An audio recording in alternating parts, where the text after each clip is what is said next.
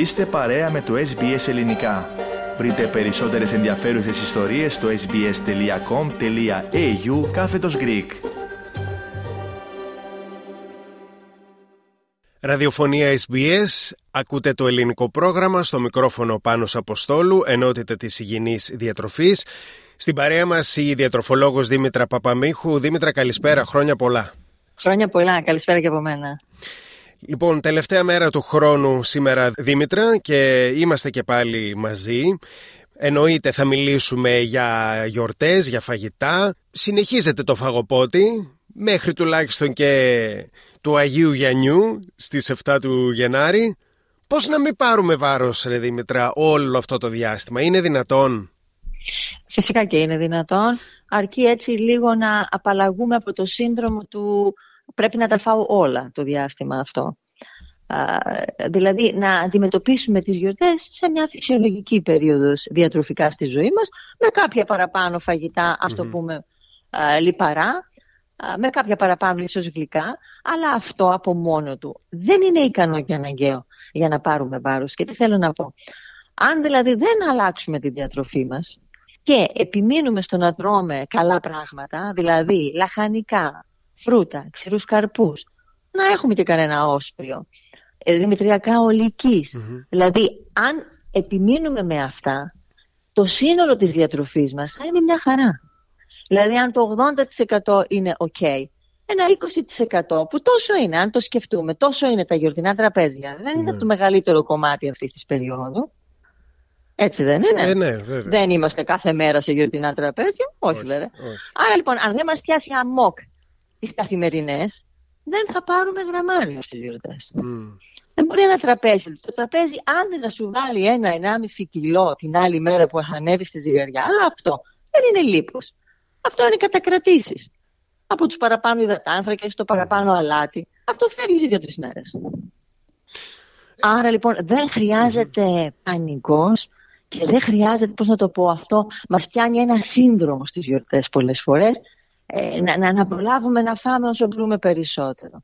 Ναι. Το οποίο δεν υπάρχει κανένας λόγος. Και ανοίγει και η όρεξη και δεν μετά δε, τις γιορτές δεν μπορούμε να σταματήσουμε. Δηλαδή να πάμε στο προηγούμενο μοντέλο που είχαμε, που ήταν τέλος πάντων πιο ισορροπημένο. Εγώ έχω, το έχω παρατηρήσει στον εαυτό μου αυτό, γι' αυτό το καταθέτω. Δηλαδή, για πες μου τι ακριβώς σου συμβαίνει; Δηλαδή, συνεχίζεις και μετά, ε; Βέβαια, συνεχίζω και μετά. Δηλαδή, αυτή είναι η λεμαργία, αυτή είναι η, έντονη επιθυμία να συνεχίζω να, ε, ναι. να πιστεύω ότι ακόμα έχουμε γιορτές και ότι ε, πράγματι με, με, κρατάει πάρα πολύ. Βέβαια, στην Ελλάδα ήταν, λιγότερο, ήταν πιο έντονο γιατί είναι και χειμώνας, επομένως ε, έχει κρύο, φοράς ρούχα. Ενώ εδώ, ναι. επειδή είναι καλοκαίρι εδώ, υπάρχει μια συγκράτηση γιατί λες ότι θα βγεις έξω, παραλία και τέτοια. Σκέφτεσαι και αυτό. Σκέφτεσαι και αυτό.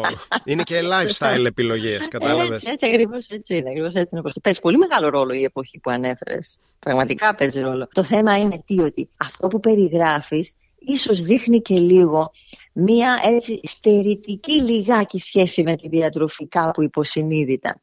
Δηλαδή, α, ότι καθ' όλη τη διάρκεια του χρόνου πώς να το πω, αυτό που κάνω δεν είμαι και τόσο σίγουρος αν είναι το σωστό και προσπαθώ να περιορίζομαι. Γενικά οτιδήποτε δημιουργεί αποθυμένα ε, κάνει ξεσπάσματα τα οποία κρατούν καιρό.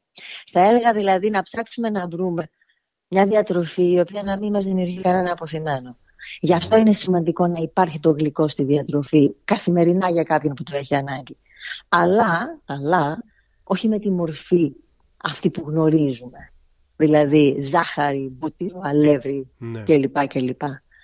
Υπάρχει η δυνατότητα να έχουμε το γλυκό στην καθημερινότητά μας φτιαγμένο από τη φύση, στην κυριολεξία. Όταν αυτό συμβεί, πάνω, ναι. όταν το κάνεις αυτό το πράγμα, πίστεψέ με, δεν θα έχεις κανένα αποθυμένο για γλυκά. Κανένα. Δηλαδή, θα φας το μελομακάρονο, α, έτσι για να το φας, να το δοκιμάσεις, χωρίς όμως να είναι κάτι που, πώς να σου το πω, θα το έχεις στερηθεί. Καταλαβαίνεις τι λέω; Βεβαίως. Οπότε θα σου πρότεινα να βάλεις περισσότερα τέτοια πράγματα στη διατροφή σου, να καλύπτεις τη γλυκιά γεύση καθ' όλη τη διάρκεια του χρόνου, αλλά με τροφές που όχι μόνο δεν θα σε παχαίνουν, αλλά θα είναι και δώρο για το σώμα σου και δεν θα έχεις κανένα μα κανένα αποθυμένο και αλλαγή συμπεριφοράς τόσο έντονη στις γιορτές που θα συνεχίζει και μετά. Και επέτρεψέ μου να βάλω και κάτι άλλο στη συζήτηση, Δήμητρα, για το ναι. γεγονός να καταρρύψουμε αυτό το ταμπού της προσβολής όταν είμαστε με φίλους σε σπίτια, προκειμένου να μην προσβάλλουμε κάποιον, ε, τη μαγείρισα ναι. ή τον μάγειρα, εκεί που πάμε, ε, να πούμε όχι σε ένα γλυκό που ξέρουμε ότι θα μας προσθέσει πολλές θερμίδες ή σε ένα φαγητό. Να λέμε και όχι καμιά φορά, αλλά επειδή έχει και αξία, δηλαδή διατροφική ένα όχι. Αυτό που λες τώρα είναι πολύ μεγάλο πράγμα. Πολύ σπουδαίο αυτό που ανέφερες. Από τα πιο σημαντικά κομμάτια. Γιατί ακριβώς όπως το λες, στην προσπάθειά μας να μην θίξουμε, να μην προσβάλλουμε, μπορεί να φάμε κάτι που δεν το θέλουμε. Δεν το θέλουμε. Ναι. Φυσικά, αυτό είναι πολύ πολύ πολύ σημαντικό. Να σου πω ότι είναι ίσως και το πιο σημαντικό για κάποιους ανθρώπους. Και δεν μπορούν να, να, να ξεφύγουν από αυτό το πράγμα. Βγαίνουν έξω και θα παρασυρθούν, θα πάρουν αυτό που θα πάρουν και οι άλλοι. Πιθανόν για να μην υποστούν και bullying, γιατί υπάρχει και αυτό. Βεβαίως. Ναι. Υπάρχει και αυτό. Λοιπόν, ε, το να λέμε όχι είναι πάρα πολύ σπουδαίο. Για τη διατροφή μας, για τη ζωή μας, για τα πάντα. Αν ο άλλος προσβληθεί, γιατί δεν φάγαμε το γλυκό που μας πρόσφερε, το πρόβλημα θα πρέπει να το έχει εκείνος, όχι εμείς.